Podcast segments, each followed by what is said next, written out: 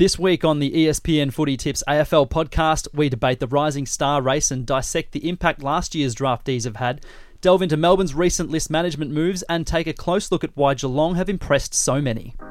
You're listening to the ESPN Footy Tips AFL podcast. Yes, hello all, and welcome to another episode of the ESPN Footy Tips AFL podcast. My name is Matt Walsh, and I'm joined, as always, by Niall Seewang. How are you? Not too bad yourself, mate. Uh, we're not going to talk about Carlton, if that's what you're sort of I'm angling happy at. not to talk about Carlton or Melbourne. Or Melbourne. well, I think we're, well, We you're might ranked on the bottom, and we're a couple spots off. So, Jake Michaels, uh, been a good weekend for you? Well, obviously not. You know it's not. You're looking at me, and you know it's not. We uh, we had a really good I like bad riling loss. you up, I've got to say. Yeah, it was disappointing. I'm still. I watched. I've watched that fourth quarter about four times now, and I still don't know how we lost that game. Why do you do that to yourself out of interest? Well, torture. And Christian Joly from Champion Data, did you watch plenty of footy on the long extended weekend Yes. that we've just had? very long extended weekend. Um, yeah, able to watch all nine games and nicely spread out. So, You watched all nine. uh, sorry, Geelong West Coast was the one because of Carlton Hawthorn. I didn't see as of much of that.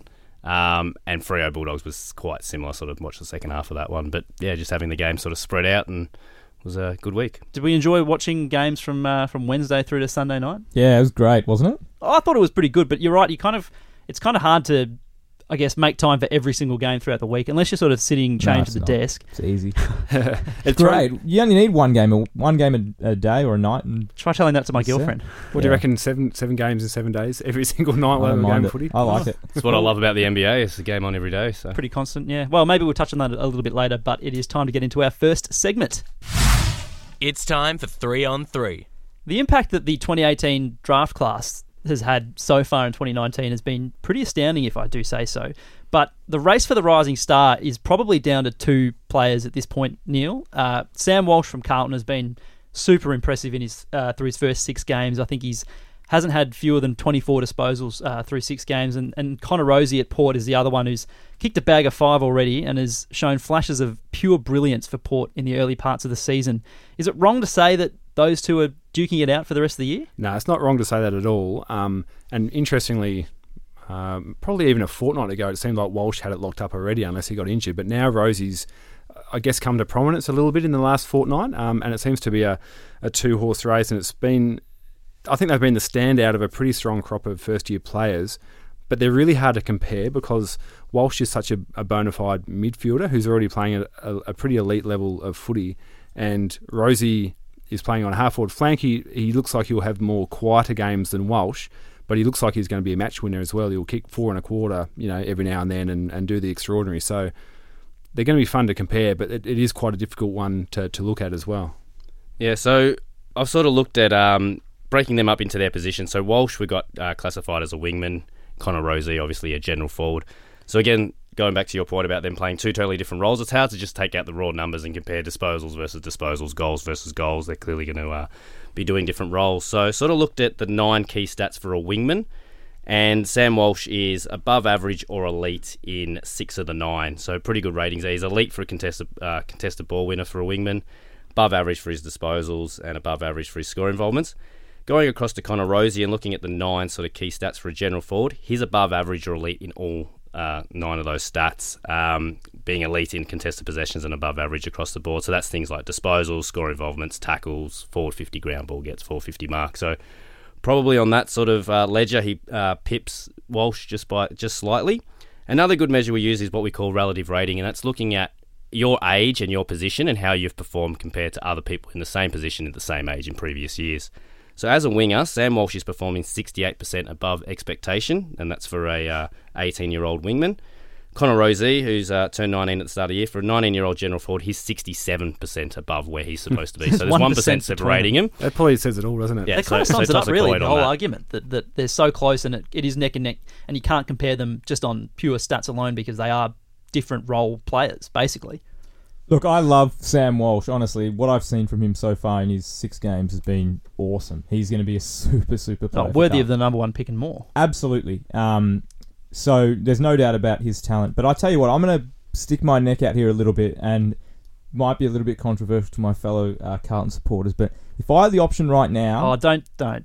I would, You're not. I would swap him for Connor Rozee. That's huge. Are you, are you- really? I really would. Why is why is that? And that's no knock on Walsh, but from what I've seen of Rozee so far, is incredible. I, I don't think I've seen a player in the, their first six games slot into a forward line, and let's be honest, a forward line that has had its struggles from in the last few years, slot in there, be so clean and so skillful, and be able to impact and hit the scoreboard so well in his first six games is extraordinary. He may fall off a cliff, and we, we he might never hit the heights that we expect. That you know is the nature of playing as a forward, but I'm so excited with what I see So- about Connor Rozee. So you're willing to accept the risk, you know, that a that a forward like Rozee, there's a small amount of risk Yeah. that he has those quite. Walsh is going to be a player that's going to get you 25, 30 every single game. You know, he's great. Oh, people, some people say he's a vanilla player. No, I disagree with that. I think he's just a good, solid midfielder, and he's going to get better. He's only 18 years old. He's going to get better and better. Well, hold on. He's a good, solid midfielder whose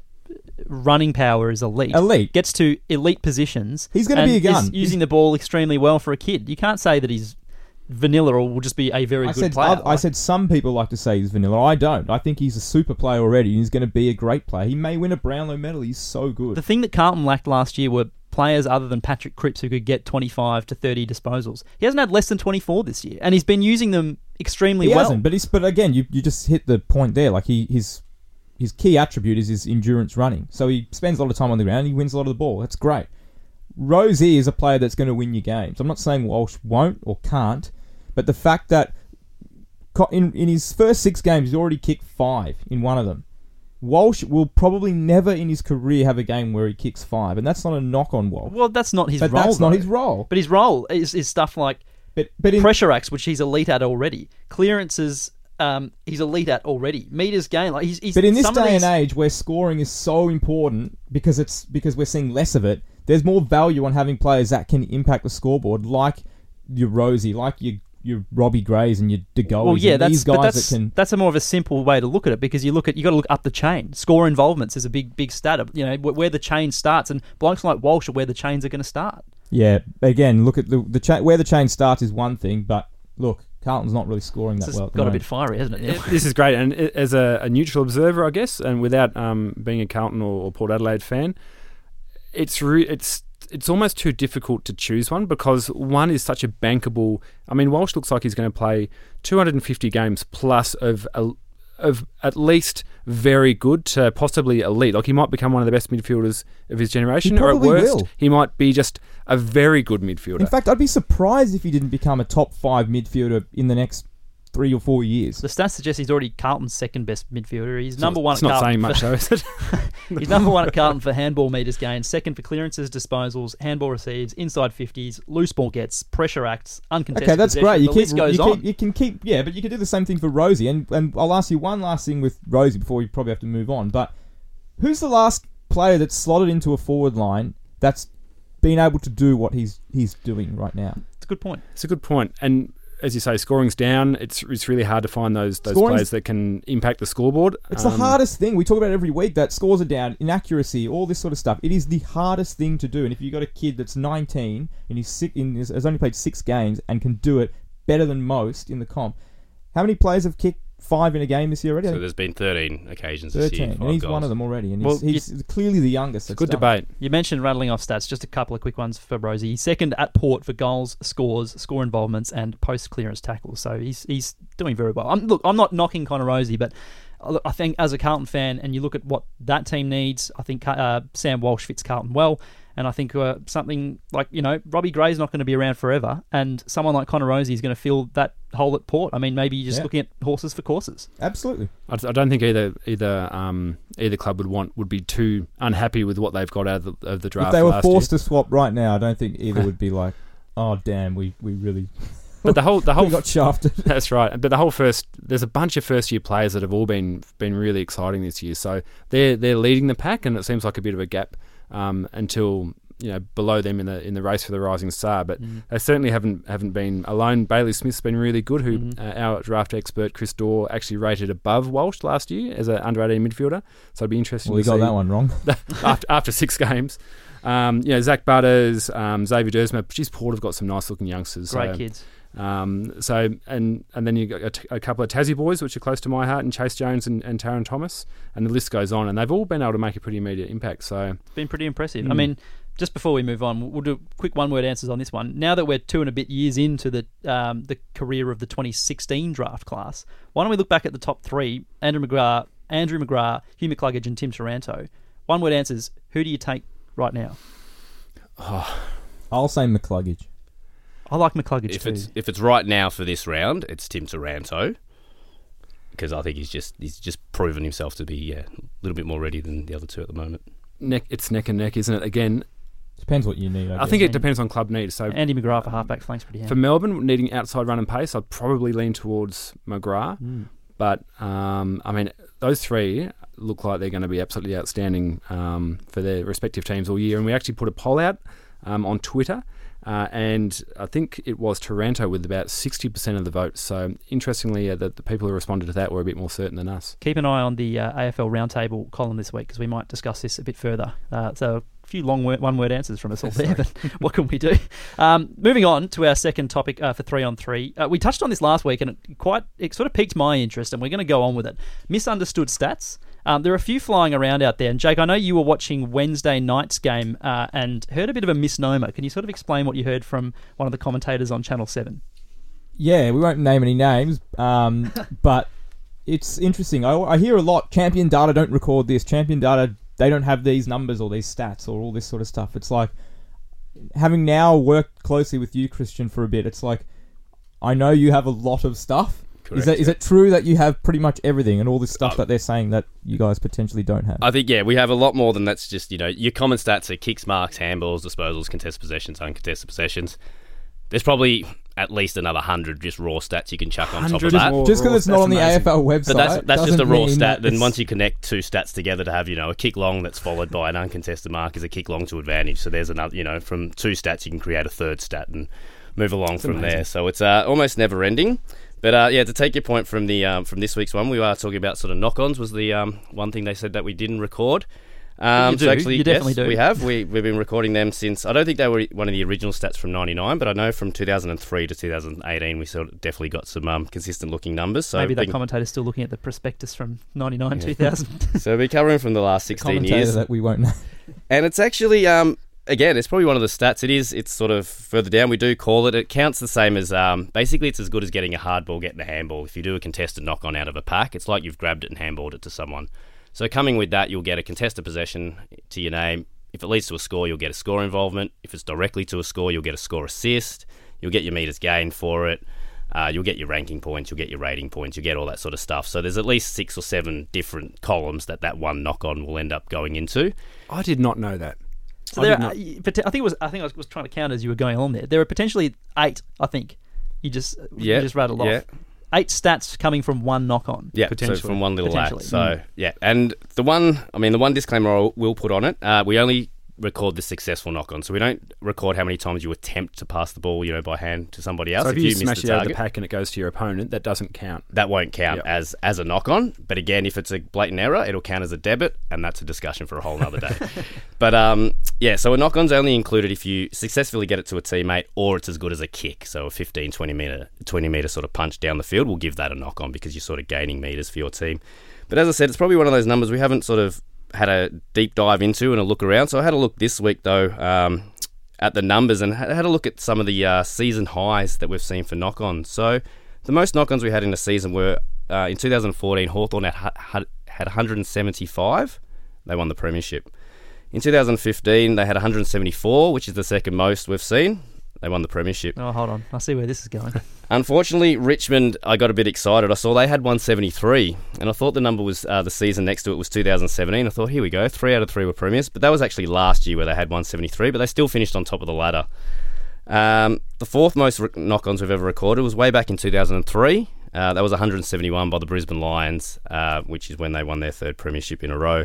nice trend there, And the fifth most knock-ons we've seen is 170 by Hawthorn in 2013, which was the first year of their three-peat. Um, That's amazing. So again, knock it's the ball. Don't take possession of the it's, ball. uh, That's Um, the team thing to do. Like when you think about these these great teams that win premierships, that, that is the team thing to do. Is like you know just just get the ball to space to where someone can pick it up. I guess it makes sense when and you it's think about simple enough to say that you want to keep the ball going because you, you've got a premiership capable team. You want to keep the ball moving because you're backing your guys to to win the ball and, and be dangerous with it. You don't want to lock it down too much. correct. That- So you sort of don't want to look at these numbers and run with and go, well, if we do lots of knock-ons, we'll win the premiership. That's not what this is saying. I think this is sort of showing that the teams with um, that do win the premierships are playing on confidence. They, they've got complete synchronisation with their teammates around them. And again, with us only recording the effective knock-ons, I mean, working on games, there probably isn't too many knock-ons that are ineffective that we don't count. So I don't think the numbers will change too much. But again, we're recording the um, the successful ones. They're the ones that are actually working. And again, the good teams that are all sort of playing in sync or playing on confidence keep the ball moving, and it works for them. There might be other teams, you know, Carlton, Gold Coast, Brisbane in previous years that have been low on the ladder. They're sort of trying to do these things, but just not quite working out as cleanly for them.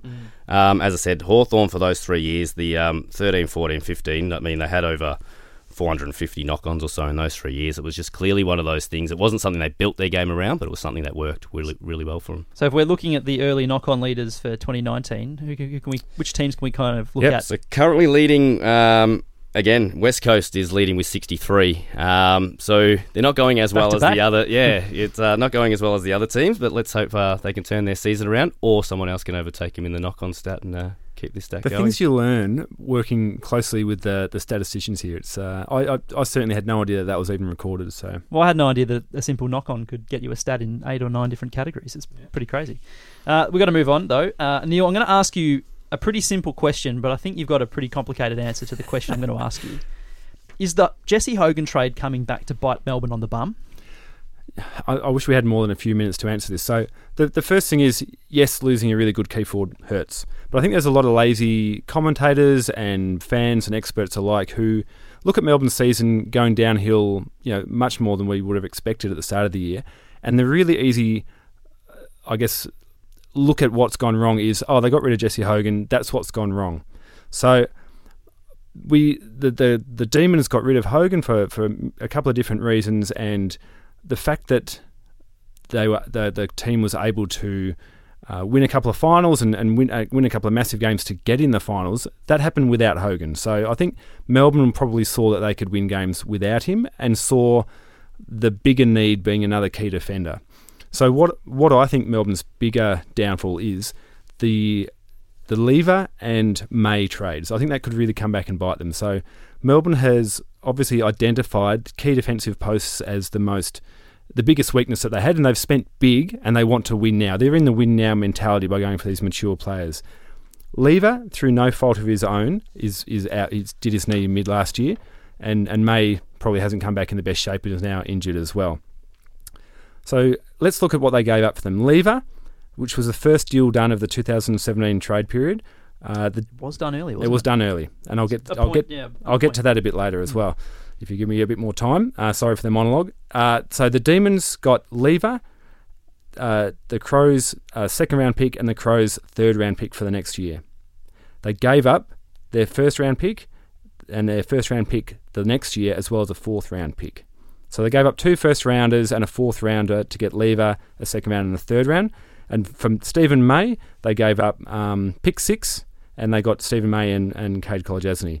So for me, it looks like Melbourne's overpaid a little bit on both. The fact that Steven May was a free agent at the end of this year really um, irks me as a Melbourne supporter, and the fact that they didn't back themselves to win him as a free agent and get him for free on the trade table uh, really makes me worried about the decision making process behind that.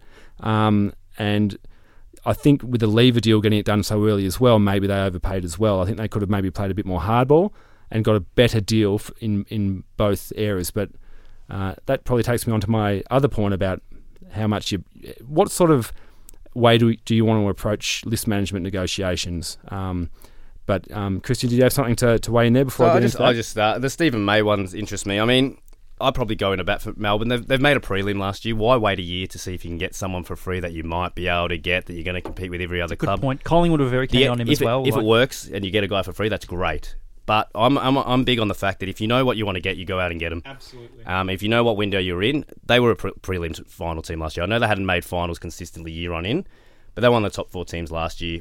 Our first podcast we'll talk about is there anyone that can catch the top four? So they're clearly entrenched in Mm. that group. I think they've done the right thing in the off season. It's just exactly they haven't played a game yet together, so you've give got it to try and if you, yeah, as you say, if you if you feel like this is the thing that could tip you over the edge, you've got to try. And if it ends up being the opposite happens, where you fall dramatically down the ladder, which is what we've seen, then okay, that's happened. As a Melbourne supporter, answer this: Would you rather finish, you know, make a prelim and then next year you're sixth and seventh and fifth again, or would you rather really try and push for the flag, or but it could turn, go the other I way? think you, once you're close, you've got to take a risk. I think I think that's any AFL fan would be happy because it's so rare to actually get that ultimate success. But there's so many decisions that go into and, and luck plays an element too. Like what if what if Lever hadn't done his knee, and what if what if May had have come back in ripping shape, and they both could be you know the cornerstones of the Melbourne defence. Um, but I was interested to ask you, Christian, where would you rate? Did Melbourne overpay for them in terms of their talent, or, or are they actually elite key defenders? I don't think they paid uh, overpay for either of them. They got two great elite uh, key defenders um, that complement each other if they did play. So Jake Lever's one of the best interceptors uh, we've seen back in that 2017 season. He was number one in the comp that year for intercept possessions and marks, um, and it was the equal fifth most intercept marks taken per game across the season uh, back in 2017. And Stephen May's just your sort of your classic um, key defender who's one-on-one beast. He's really good in one-on-ones, very hard to outmark. Um, I think he's been the eighth hardest player to outmark in one-on-ones across the last four or five years. Um, so I think that, I think they've gone for the right key defenders um, and paid probably probably the fair price for them. Well, uh, that's the thing. I mean, when you're in the window, that's the best time to overpay. Don't overpay when you're building. Don't overpay when you're a mid-ranked team. Overpay when you think you can get the ultimate success, and I think that's what Melbourne did. And you can't really begrudge them, I guess, for, for going after that. Yeah, it's such a fine line though because you could your window could be absolutely shortened because of mistakes that you make if you overpay for, for certain things. So um, I, I I agree with the the premise that they were really good uh, key defenders. Melbourne needed key defenders. You went out and got them. You paid possibly fair, maybe a bit over in my mind, especially if you could have waited an extra year for um, for Steven May. And oh, just on that point, Melbourne also won uh, all those games at the end of last season, including the two finals, without May and without Lever. So I'm not 100% sure whether they we, were absolutely necessary at that price, but I guess time will time will tell because hopefully they get on the park towards the mid part of this year and have another five or six years together. I mean, look, it doesn't help that someone like Tom McDonald probably hasn't lived up to his standards from last year. Uh, organic growth in some of the fringe players probably had, they probably haven't come on as you No. would have expected. Um, so it's not just one trade or one you know move that it's a lot of forces at play here for the D's, I think. And And I completely agree with that, which is why the whole Melbourne's going badly because Jesse Hogan got traded out is probably the, a, a very lazy and, and simplistic way of looking at it. Yeah, well, that's very interesting, and we'll keep an eye on the Demons. They are currently on the bottom of the ladder with uh, league worst percentage. I think one that yeah, that's right. So they've got to they've got to turn it around if they're to uh, make a, a late run like Sydney did a couple of years ago. Uh, let's move on. How about stat with champion data? The Geelong forward line's been a bit of a revelation in 2019. Uh, many thought the Cats might struggle in the early parts of the years, myself included, because they had such a tough draw. Which, I mean, if you think back to last year, you look at the teams that they were due to play this season Collingwood, Melbourne, Adelaide, GWS, West Coast, all in the first six weeks. Uh, but they're 5 and 1. So why don't we delve into what's changed since 2018? Christian, what can you tell us about the Cats? Uh, so I've chosen to focus on their forward line today. So it's probably been a fair bit um, that they've done well previous years. They've they've had dominant midfields. They've had uh, great defenses, but it's probably their forward line that's sort of been up and down um, in previous seasons. Um, so I sort of looked at some of their numbers for that. But the first thing I noticed is stability in the team. That's been a great thing. I mean, we're only we're six rounds into the season, but Geelong have only used 25 players, which are the equal fewest of any team. Um, and they've had 18 players play every game, which is the equal most. So I haven't made too many week to week changes. And the one area that you notice that is their forward line. So I looked at last year the guys that have played at least 60% game time as a forward that played for Geelong last year. And these are the names that ran through their forward line. So Hawkins, obviously he's your key anchor forward.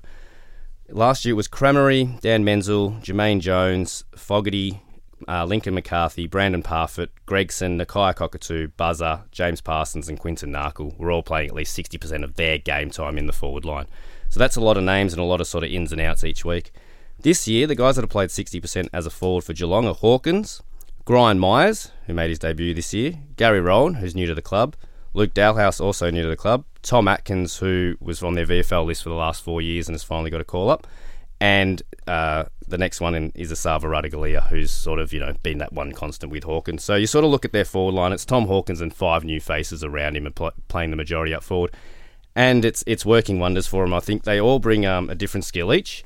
Um, and they all sort of just complement each other uh, quite well. So the first one I looked at is Tom Hawkins. Obviously, he's your key forward. You want him kicking goals. He's number one in the competition for score assists. So his ability to actually set up the smaller players to kick the goals is better than anyone in the competition. Um, and his 18 score assists in the first six rounds is the second most we've ever recorded. Shane Edwards had 19 last year in the first six rounds. One of the best key forwards in the comp, I'd say. Yeah, he's one of, not the best. Um, so yeah, looking at him, he's, as I said, he can create the scores as well as kick them. Uh, the one I like that sort of, you know, Gary Ablett, big name, Gryan Miers, everyone sort of loves and quite noticeable with his haircut. Probably one guy that's flying a little bit under the radar is Tom Atkins. Um, as I said, he played um, 59 VFL games with Geelong before getting picked up. And we cover all the VFL as well. He was an absolute tackling machine at that level. So across the five seasons that he played, he averaged 8.3 tackles per game. That's phenomenal numbers. Anything above five is a is a pretty good game. To have average eight across 50 odd games is um, just unbelievable. So in his first year in the league, he's actually created 40 points on the scoreboard from turnovers caused by his pressure. So that's either tackling and as again we sort of covered turnovers and yeah. pressure um, in previous weeks. He's sort of chasing guys down or you know um, causing them to cough up the ball in in Geelong's forward half, and that's led to 40 points on the scoreboard. That's ranked number one in the competition. So you go and look For at the first year player, amazing. yeah, you go look at the tackling machine in the VFL, bring him into your team, put him in a role that you know he's tackling and Yeah. that run and chase is going to benefit him, and, and it's going to help your team. Second on that is Tim Kelly, who probably again not in their forward line setup, more of a midfielder. Probably doesn't receive enough credit. We all know Tim Kelly can win a lot of the ball in the midfield and uh, deliver it forward and that, but actually um, helping Geelong with 39 points on the scoreboard coming from his pressure. Again, from a midfielder, that's a that's a great number considering that most of the other names in the top 10 are all forwards and Yep. play closer to goal. we're all forwards, yeah.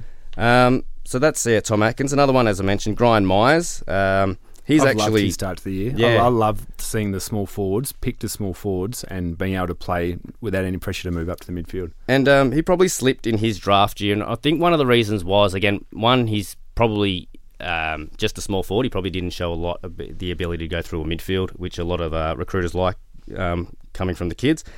But he probably had an unusual kicking style, and I think a, a few of the recruiters and a few of the um, uh, phantom drafts and things leading into it said, yeah, he's a pretty good player, but not sure about his kicking. There's one knock on his kicking. This year, he's actually got an elite kicking efficiency so far, and so does Gary Rohan. So Geelong are the only only team in the competition with two forwards that have an elite kicking efficiency so far this year. Is that general kicking or kicking at goal? That's general kick. That's all kick. So kicking at goal and around the ground. So they both rate elite. Him and Rohan. Rohan's actually kicked 15 goals from 19 scoring shots. Um, and I His think transformation's been. He, he was such a bit part, flash in the pan. He might play one good quarter a, a month at the Swans, and he just looks so invested and, and actually doing, you know, hitting the scoreboard and actually doing the defensive. Well, correct. He still doesn't. He still doesn't need to have like your 20, 15, 20 touches as a Mm. forward. He still only might only have eight or nine a game. But if he's kicking four goals from those And eight or nine, and- that was the big thing. I think I did receive a question of what's Gary Rohan doing different this year. It's not. He's actually. It's it's, it's just. It's just all working for him. He's, he's probably playing a similar role. I mean, Rich uh, Sydney did play him sort of across halfback some games, but he's playing a similar forward pocket role as he was at Sydney. Um, as I said, he's just he's just getting his opportunities and taking them this year. He hasn't sort of done too much differently. Um, so yeah, so there's sort of some of the numbers for the players um, that are standing up for Geelong. So what that culminates in is Geelong's obviously the highest scoring team this year at 98 points per game. We use offensive offensive efficiency, which is a good measure of how many points you would score per 50 minutes in your forward half. Geelong are, um, I'll take one step back. They're actually losing the time in forward half by 3 minutes and 29 seconds per game, which is 14th. So if that was the first number you looked at, you, you would think, well, geez, Geelong's, you know, Ninth, not getting enough ball down yeah. forward. But that actually probably works better into their hands. That when they do get it forward, they've got that space. They're allowed to, you know, have those six forwards actually working without that congestion around them, of the ball, you know, being locked down there for the last five minutes and trying to scrounge a score. So they're actually their offensive efficiency of 101.8 points per 50 minutes in the forward half is ranked number one in the competition. They're the only team above 100. So the next best is Essendon at 94, um, who are actually their opponents this week. So we could see a pretty exciting well- um, end-to-end game, hopefully, coming up on the weekend. Uh, so Geelong is second for accuracy. They're number one for you know scoring per inside 50. So once they get the ball inside 50, score 49% of the time, score a goal 28% of the time. So again, just that personnel. It's just it's all clicking. It's working for them, and I think it's a big reason why Geelong's been so dominant early in the season. One word answers. Does anybody here think Geelong will win the flag? Staying with Collingwood, so no. Yes. yes, No. I like the Cats. I think uh, I think everything's going right for them, and They certainly can. well, no they certainly can. But but it, we also touched on it, having used so few number of players as well. If they can have a, a sort of a Richmond like year where the injuries doesn't don't take their toll, geez, I reckon I reckon they could could win the flag. That's interesting. Yeah, great job by their coaching staff and, and whatnot to, to turn the list over and get them all invested playing good footy. it is time for my favourite segment. I've had a gutful. Jake, I see you've got notes there. You've been writing down Just a couple of notes. just a couple of notes. You've been writing down furiously for the uh, the last five or ten minutes before we went on air. What's got you goat this week? Well, we're going to stick with the Geelong theme here. Um, and obviously, Gary Ablett had a terrific game on the weekend. He was brilliant. Easily the best player on the ground um, and great to watch. Uh, the Geelong fans love him there. What annoys me about Gary Ablett is the fact that when he has a great game, everyone says he's back. He's back. Gary Gary's back. He's back. He's playing well. He's he's a star again. You know, he's back to his best. He's always been great. This is a guy that's played over 300 games and been one of the best players in the competition that entire stretch of 300 games. When he retires, he's going to be regarded as arguably the greatest player of all time. When you have a poor game or an average game, everyone just assumes that you're done, that you're finished, that you're no good. No, that's not true. And I get really annoyed when people say that he's back because he hasn't gone anywhere. Right now, after six weeks, he's the only player in the competition. No one else. He's the only player that's averaging 20 disposals, a goal, and two score assists uh, per game. No one else is doing that. He's the only one. Yet people say, oh, he's back because he had that game on the weekend where he got more of the ball and he kicked goals. It was like, hang on a minute, he was doing it every week. You're just not noticing him doing it every week. You know, the last there's only been two play other players in the competition that have averaged that in the last five seasons. That's uh, Robbie Gray and Toby Greene. So I mean, he's in elite company and he's ten years old. Well, not Robbie Gray, but he's he's he's a lot older than those guys. Well, in a new role too. I mean, when you go from midfield to playing, he's just slotted in seamlessly. In a new role, and people say, "Oh, but he wasn't great last year." Well, he was top twenty in the Brownlow medal last year, and you look at the names above him. If you look at the the nineteen players in the top twenty with Gary Ablett, you'd say every single one of them is an A grader. A gun had a brilliant year. Yet people would say, "Oh, Gary Ablett didn't have a great year." You know, Gary Ablett's finished. He's Champions old. get judged really harshly, don't they? Even like look at Dusty Martin after his incredible year a couple of years back, and he's been pretty good or even very good, but very much like Gaz. As soon as you slip off that pedestal a tiny bit, you- you're a pretty easy target. And people forget just how good he was uh, when he was playing for Gold Coast as Off well. I mean, brilliant. a little bit, yeah, exactly right off Broadway. I mean, some of the numbers he was putting up was just were just astounding. Keep on doing it, Gary. You're a superstar, and um, you're great to watch. And the three votes goes to There's a saying, or the song, it might even be. It goes, "You don't know what you've got until it's gone," and that rings especially true for Thursday night football. Every week through rounds one to six, we've had Thursday night football, and we've had a couple of other nights as well. But now we won't have it again until round 13. And I tell you what, it has been wonderful to sit down and watch footy on more days of the week than not watch footy. So Thursday, Friday, Saturday, Sunday, it's been magnificent to sit down and watch footy basically all throughout that, that period. And now uh, it, we're going to be without for a little bit. So I'm saying the three votes goes to Thursday night footy, and we should bring it back full time. Niall, what do you think? Completely agree with uh, Thursday night footy full time, and I also like like the the, the bonus, if, if you like, of having a, a Thursday night game is the fact that there's one less on a Saturday, and you can spread the games out a little bit better, or they should be spread out a lot better. You should be having Saturday afternoon footy, Saturday twilight, and a couple Saturday night games as well. So I like the fact that there's maybe less games on a Saturday. It's less condensed, and you get an extra night at home on the couch or at the ground if you're lucky enough to get there. Yeah, big fan. Um, I really like it. I think, as you say, when you have four days of the week where you have football, it just feels like a whole lot more than three. I don't know. It's like when you work as well. Three, the, the difference between three and four, it makes it more than half the week. So yeah, it's it's great. I love it. Well, I mean, two of the top five crowds this year have been from Thursday night games, uh, and I don't see. And people people say, oh, but kids have school and all this sort of stuff, and this is why they only really have Thursday night games uh, for when there are public holidays or school holidays.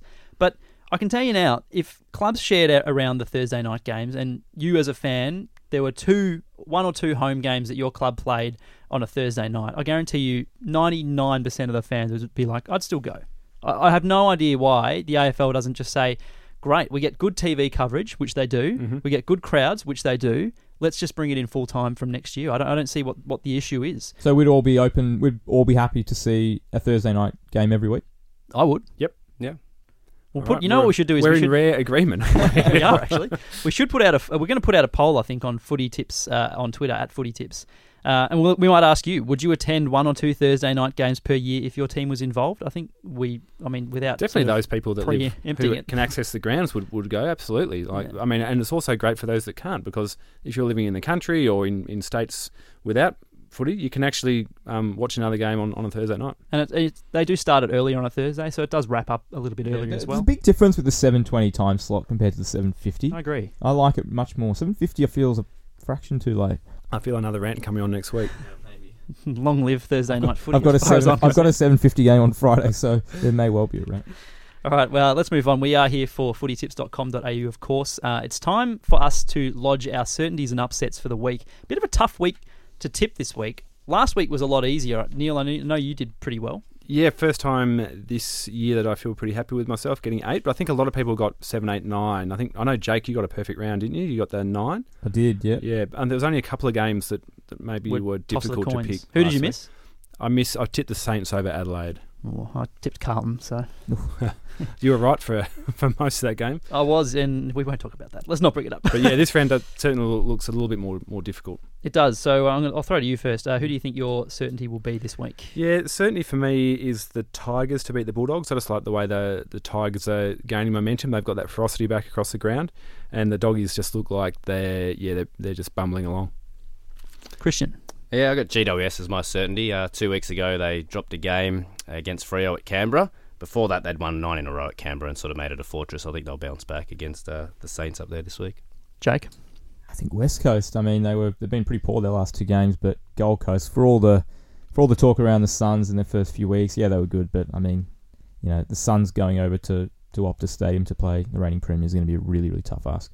Yeah, I agree with you, Christian. I think the bubbles burst at St Kilda and the Giants. Uh, you're right. After that loss to the Dockers, they'll be stinging and uh, wanting to do some good work at home. I think they're they're a certainty. Uh, an outsider, Jake. Do you have do you have one? I do. Last time I picked the D's, they won. That was against Sydney, so I'm going to do it again. I think, I think Melbourne's a big chance as an outsider to to win. I know they've been shocking, and I can't believe I'm saying this because every time I watch them, I think, God, can these guys get any worse? But no, I think they're a chance. I, And that's I- over the Hawks. Yeah, Hawthorn have been pretty good, but they're, from what I saw in the first half against Carlton, I just sort of thought, gee, they've, they've got a lot of areas where they they aren't great at the moment, and I think Melbourne will give them a give them a decent game. Christian, have you got an upset for us? Uh, I might be hedging my bets a little here, but my upset's Essendon. I know we've just pumped up Geelong, and I, I said they can win the premiership, but just looking at the slate of nine games this week, that's that's probably the only upset I could see happening. Um, Essendon could trouble Geelong. We've got the same notes here because I've also got Essendon over Geelong as my uh, and I've also got Essendon over Geelong too, so that's uh, a lack of diversity there. But um, I can see that being a great game and going either way. And, and Essendon are quite quite big outsiders. Yeah, and an- another marquee game for the Bombers, third straight for them. So good on them. Uh, I think uh, that's going to do us for this week. Uh, we've got to wrap it up. Uh, so we'll speak to you in the next one. Thanks for listening to the ESPN Footy Tips AFL podcast.